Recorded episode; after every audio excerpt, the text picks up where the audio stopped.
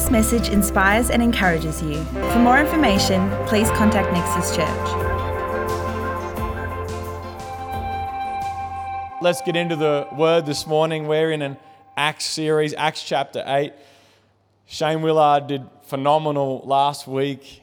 He is an amazing gift to the body of Christ. He did an amazing job. And and I feel stirred about what God's laid on my heart this week for Acts chapter 8. He spoke about the Ethiopian eunuch, which was towards the end of Acts chapter 8, verse 25. But I need to go back to the start of Acts chapter 8 because there's some important information there that I want us to get at as we look at what it means to be a spirit led church. And I can tell you right now, uh, God is moving powerfully even today in our midst. Um, Firstly, the first powerful thing is that I, I, tucked my shirt in today, which was pretty exciting for me. Haven't done that for a long time. Uh, but the second main thing is that today in our hubs, Sandgate and Samford, for the first time ever, we have launched live worship.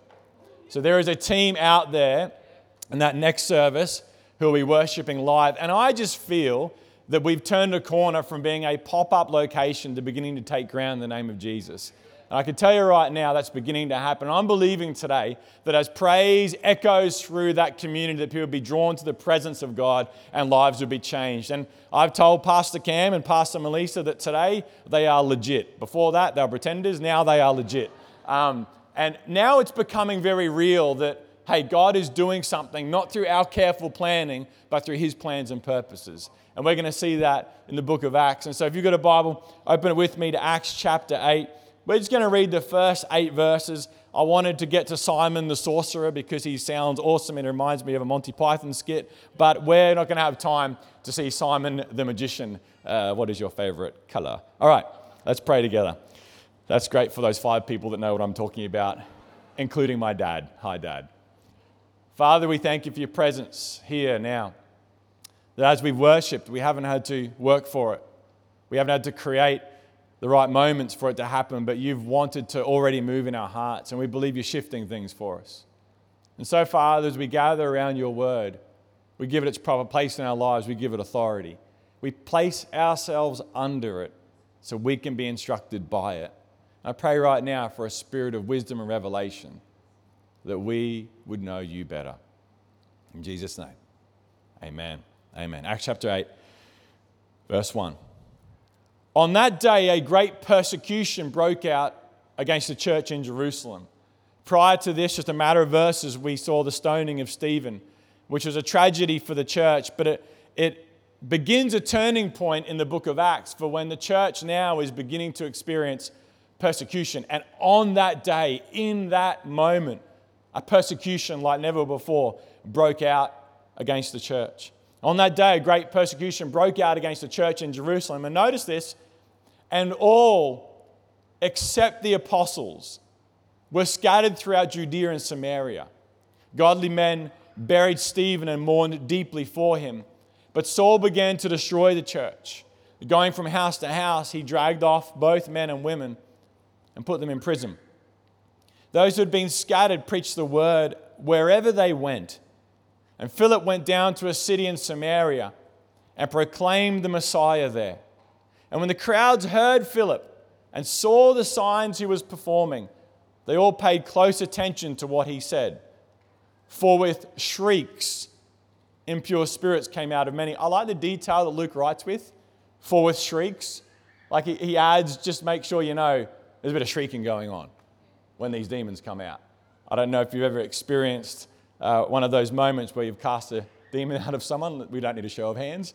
Um, but uh, I can tell you that there is a shriek that you do hear that, doesn't, that sounds quite unnatural. And with that, you can talk to me about that afterwards. Impure spirits came out of many. I'll tell you one thing though, because you've asked me about it now. I'll tell you one thing. You, you hear the sound and you know something's not right. And the hair stands up on the back of your neck. And I'll tell you right now, you begin to realize if you have authority in the name of Jesus or not. And I can tell you that you do. And I've seen it happen. I've seen the power of God move and spirits break out, break off people who are bound up. And I've seen them delivered right in front of me at the same time as they were trying to bite me and spit on me. And yet the name of Jesus cast those things out. I've seen that happen numerous times. And can I say this? None of this is in my notes, but don't worry about it. Can I say this? In our life, probably our challenge in the Western secular world is that not that we over spiritualize, but we under spiritualize. We think everything can be treated with medicine and Panadol, but I can tell you there's a real spiritual realm out there that we have to prepare to wage war on. The Bible continually calls us into the fact that you are involved in a spiritual conflict, and so sometimes you've got to be prepared for a little bit of shrieking. Is that all right? Now, don't get weird. All right. Good. Glad you're all on board. Come on. A wrestler's not against flesh and blood. I can tell you right now, we're not streaming yet out to Samford, but I can tell you right now, we know of two, at least two, uh, spiritual, cultish, kind of strange groups out there in Samford, and our team have confronted them, seen them head on.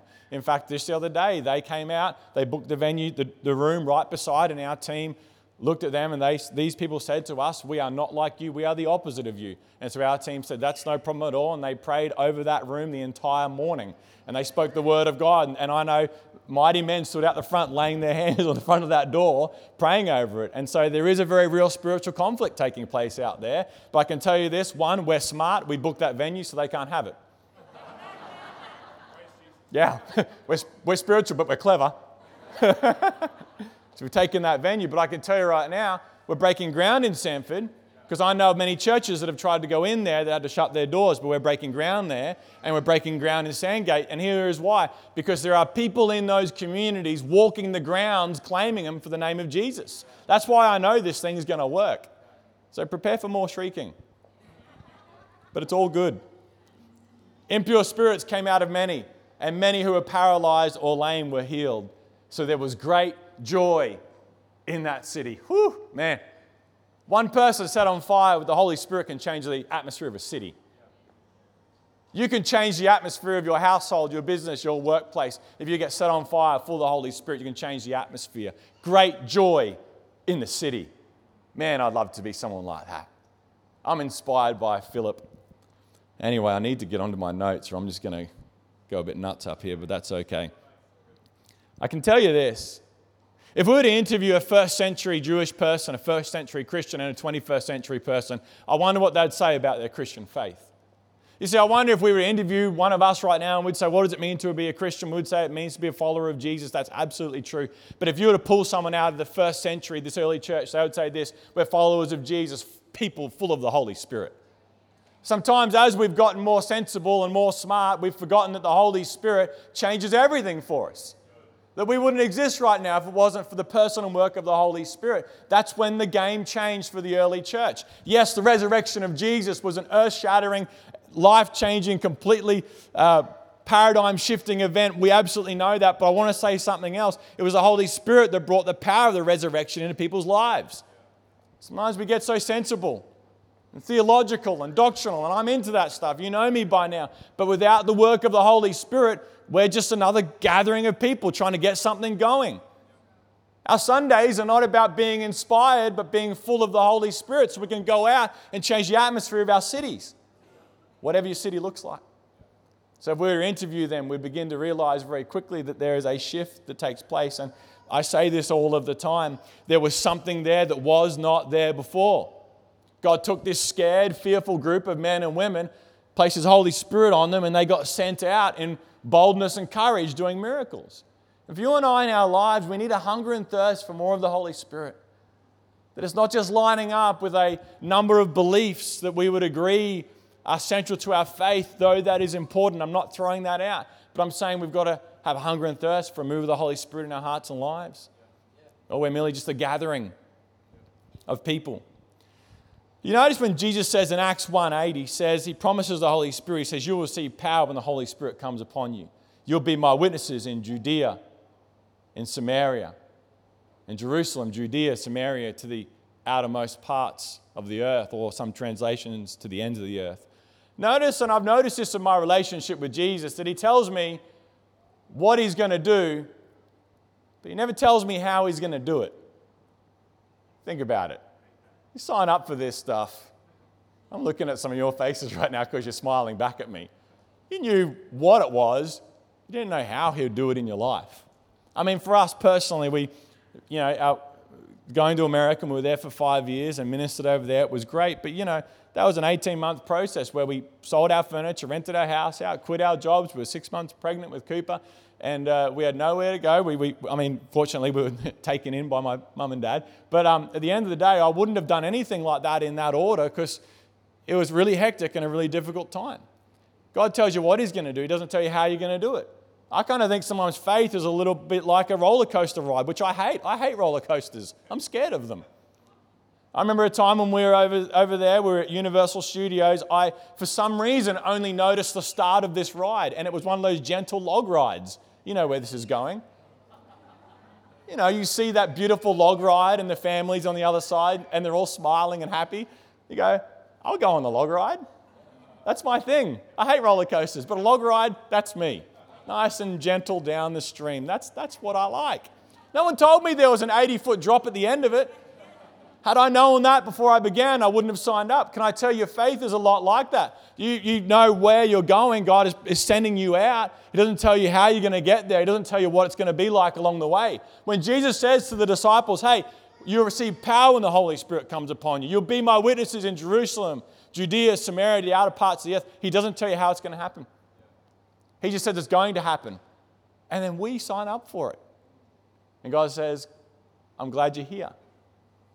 I've got a plan that perhaps if you knew all the details, you may not have signed up for it.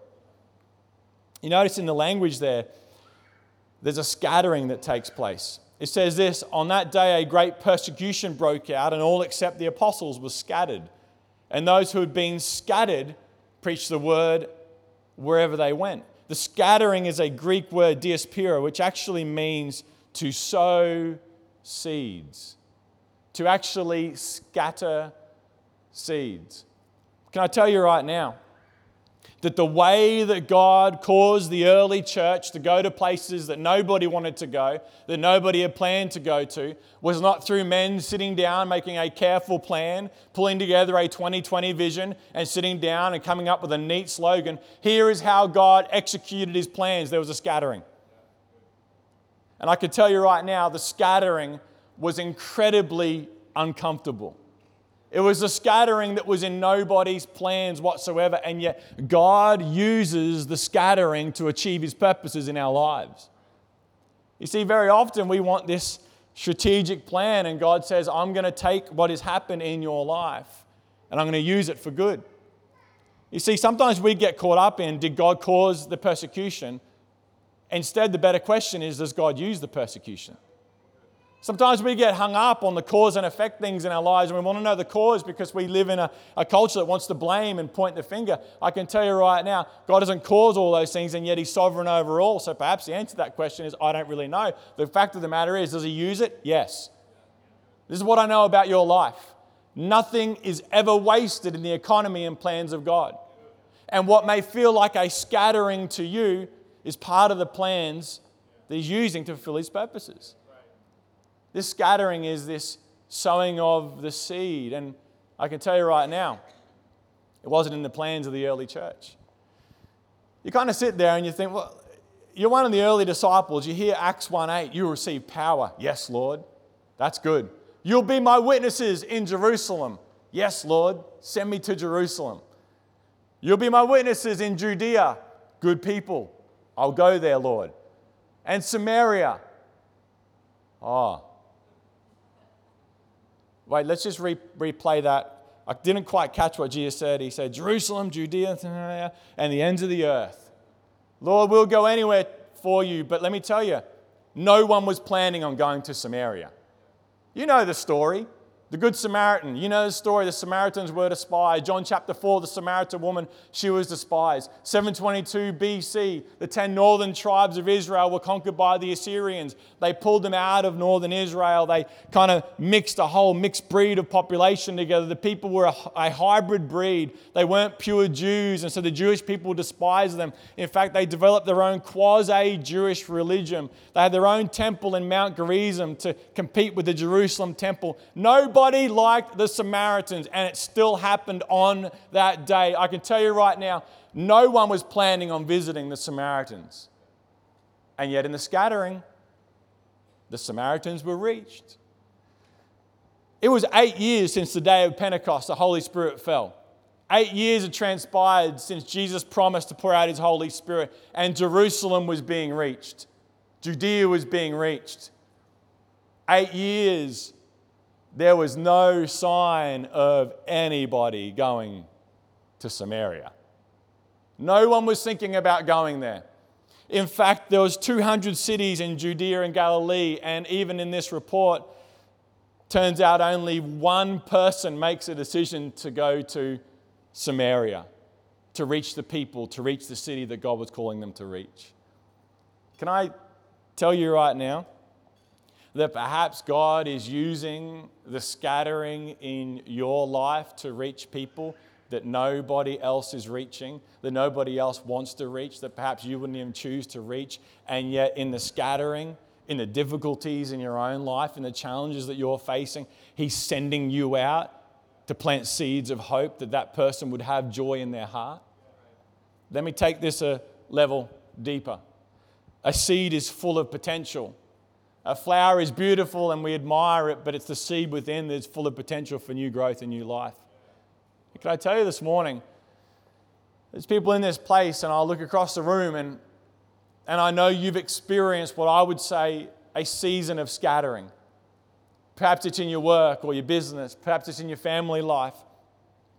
Perhaps it's in your health. Perhaps something has taken place and you are not where you want to be. In fact, let me go a step deeper. I know some of you are sitting there in the hospital room getting treatment, and you have not asked to be there and you wish it would change and will keep believing for a miracle and healing and breakthrough in your life?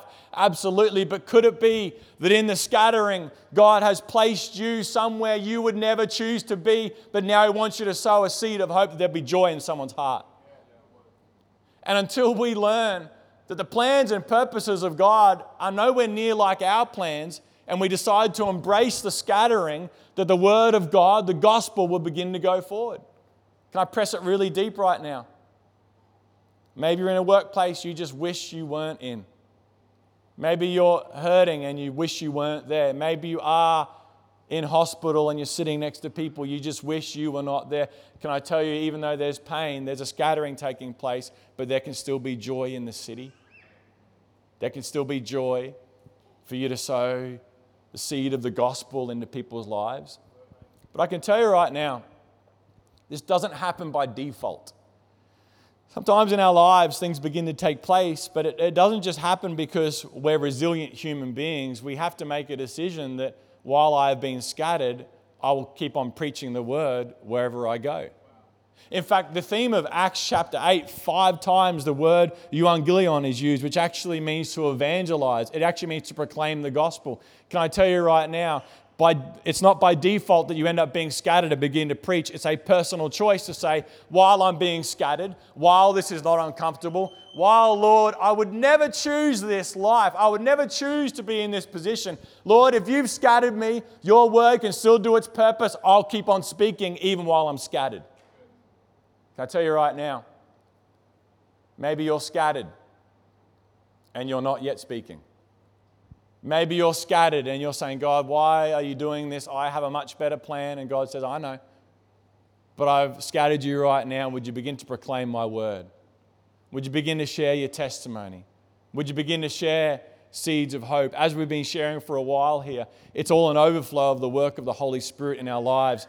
Paul would say in 1 Corinthians, he actually would say it's not with wise or persuasive words or eloquence, but a demonstration of the Spirit's power. Do you know what the Spirit's power is all about? People who just keep on keeping on allowing the Spirit of God to move in their lives.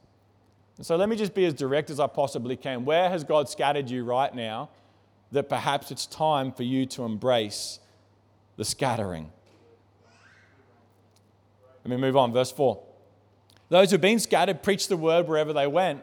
And Philip went down to a city in Samaria and proclaimed the Messiah there. When the crowds heard Philip and saw the signs he performed, they all paid close attention to what he said. For with shrieks, impure spirits came out of many, and many who were paralyzed or lame were healed. So there was great joy in that city. We read that and we think, man, Philip, what a, what a legend. What, what a great guy. I mean, he must have been one of the inner core of Jesus. Can I tell you who Philip is? Let's read Acts chapter 6 for a second. The 12 gathered together about the distribution of bread. It would not be right for us to neglect the ministry of the word of God to wait on tables. Brothers and sisters, choose seven men from among you who are known to be full of the Spirit and wisdom. We'll turn this responsibility over to them. This proposal pleased the whole group. They chose Stephen, a man full of faith and of the Holy Spirit, and also Philip, Prochorus, Nicanor, Timon, Bomba. You knew I was going to do that, didn't you? I just couldn't resist it. Do you notice they say about Stephen, the guy who just got stoned, that he was a man full of faith and the Holy Spirit? Do you know what they say about Philip? Also, also Philip. How would you like that as an introduction? We're looking forward to hearing the word. We also have Philip. There is no mention of Philip's spiritual qualities. There is no mention of, of Philip's spiritual power. Philip was not one of the original apostles at all. Philip put his hand up on a Tuesday afternoon to give out bread, and a few years later, he's preaching the word in Samaria. Powerful move of God, and a whole city is changed. Tuesday afternoon, the word came out Can someone hand out bread to the widows? And Philip up the back just throws his hand up. He goes, I'll do it. Right, I bring Philip down, bring Stephen and Prochorus and Timon and there's other guys, we can't even pronounce their name, we don't know where they're from. Bring them down, they're full of the Spirit, that's great, they've got wisdom, lay hands on them. And within a matter of years, Philip has started a move of God. Why is that? Because he put his hand up first for bread. There was something in the heart of Philip where he said, Look, I don't know where all this is going. I don't know what it's going to look like. But God, if you could use me to hand out bread, I'll do anything you want to do. Can I tell you, it's not about your credentials, it's not about your preaching eloquence, it's not about your ability. It's your commitment to meet people's needs. It's your commitment to say, God, if you could use me as a bread giver, I'll do anything for you. And he turned him into one of the greatest preachers the world has ever seen. Why couldn't God use you? Why couldn't God use us? You see, Philip is part of the scattering. By all reports, the night that things began to break out, you could imagine the roads were full of, of Christians leaving the city of Jerusalem. In fact, word travels pretty quick. They're like, let's all go to the 200 cities throughout Judea and Galilee. Let's get going. Everyone's bumping into each other along the road, and only one person is going to Samaria. It's Philip. Philip, why are you going to Samaria? We don't like them, remember? But the plan of God, the scattering, Philip's heart, where he said, I'll just hand out bread. Lord, maybe you could use me to do something more. Team, you can come and join me. Philip made a decision that he wanted to meet people's needs. And you know what? Even as he was moving forward, doing something great in a city, he was still just meeting people's needs. You know, I wonder if you first just say yes to whatever God brings in front of you, that perhaps along the way, He'll use you to do something far more than what you could ask, think, or imagine. Sometimes we think there's a certain qualification required. I mean, Philip is not authorized to preach. Philip isn't authorized to cast out demons. That's for the special group in the, over there. That's for those guys. That's their specialty. And yet, Philip, on his own, put his hand up for bread and became one of the greatest church leaders the world will ever see. And Luke, writing Acts, wants us to see something. There's a contrast. We don't have time to read about Simon the sorcerer. But you can see it says of Simon the sorcerer that he made himself great. He boasted about who he was and he wanted to buy the Holy Spirit. You're meant to see the contrast between him and Philip. Philip was not doing this to make himself great, he was just doing this because he put his hand up to give out bread. I wonder what's the really simple task that perhaps you're overlooking this morning? I would love to lean this towards being on the tech team and kids team, but I think it's actually even bigger and beyond that. That could be some application for some, but for you, what is the what is a simple task that just like Philip, you go, you know what? I could probably do that. Lord, if you if you're needing help with that, I could probably do that. Lord, if you need me to reach out to that person, I will. If you need me to go across the road to my neighbor, I will. If you need me to shout the coffee, I will. If you need me to lay hands in the lunchroom and it's awkward, I will. Uh, if you need me to support someone, I will. If you need me to give someone a hundred bucks, I will. I wonder what happens when a generation, a bunch of Philips make a decision that I'm really, I don't know a whole lot. I don't know about the exorcism stuff. I don't know how to do that stuff with the spirit thing. I don't know how to preach very good, but I'll tell you right now, Lord, I can do what you need me to do right now. I can, I can do the bread bit. I, I, I can do that. I wonder what God could do with people like that. You see, Philip was part of the scattering. Again, there was pain, and yet with the pain, God positioned people exactly where they needed to be. If I was really smart, I could come up with some cool alliteration like, where there is pain, God positions people like Philip. Yeah, yeah. Write that down, I'll add that to my book. See, in the scattering, God positions us, and I look across the room and I know there's a scattering that's taken place. I know for some of us, you're not in a position that you wish you want to be. You're not in the place you want to be, but God's placed you there.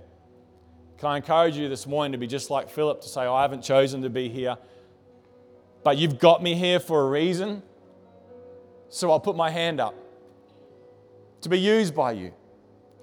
Oh, I don't have the words. I haven't been to college. Doesn't matter. I kind of bumble through my testimony. Doesn't matter. I'm awkward with people. Huh. I really don't know what that's like, but I could imagine it's difficult. you make a decision that I'm someone who's been scattered, but in the scattering, God uses those plans and those purposes. And in the scattering, He's looking for people to put their hand up and say, you know what? I'm scattered. But if I believe that He who is greater is in me than He who is in the world, then wherever my foot treads, that's territory for the kingdom of heaven. And so it's not my choice. I didn't choose to get sick. I didn't choose to be in this place. I didn't choose to have my business struggle. I didn't choose for these things. And yet, with the authority that Jesus has placed in my heart, if He's sending seed out and I'm one of those seeds, I'm going to speak up and I'm going to claim ground and I'm going to take territory and I'm going to drive back the spiritual forces that come against us. And you know what? Joy. Joy in the city. Joy in the city.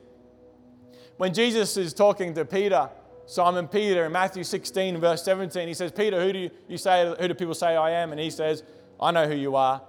You're Jesus, you're the Son of the living God. You know that great moment? Jesus looks straight back at him and he says, You know what?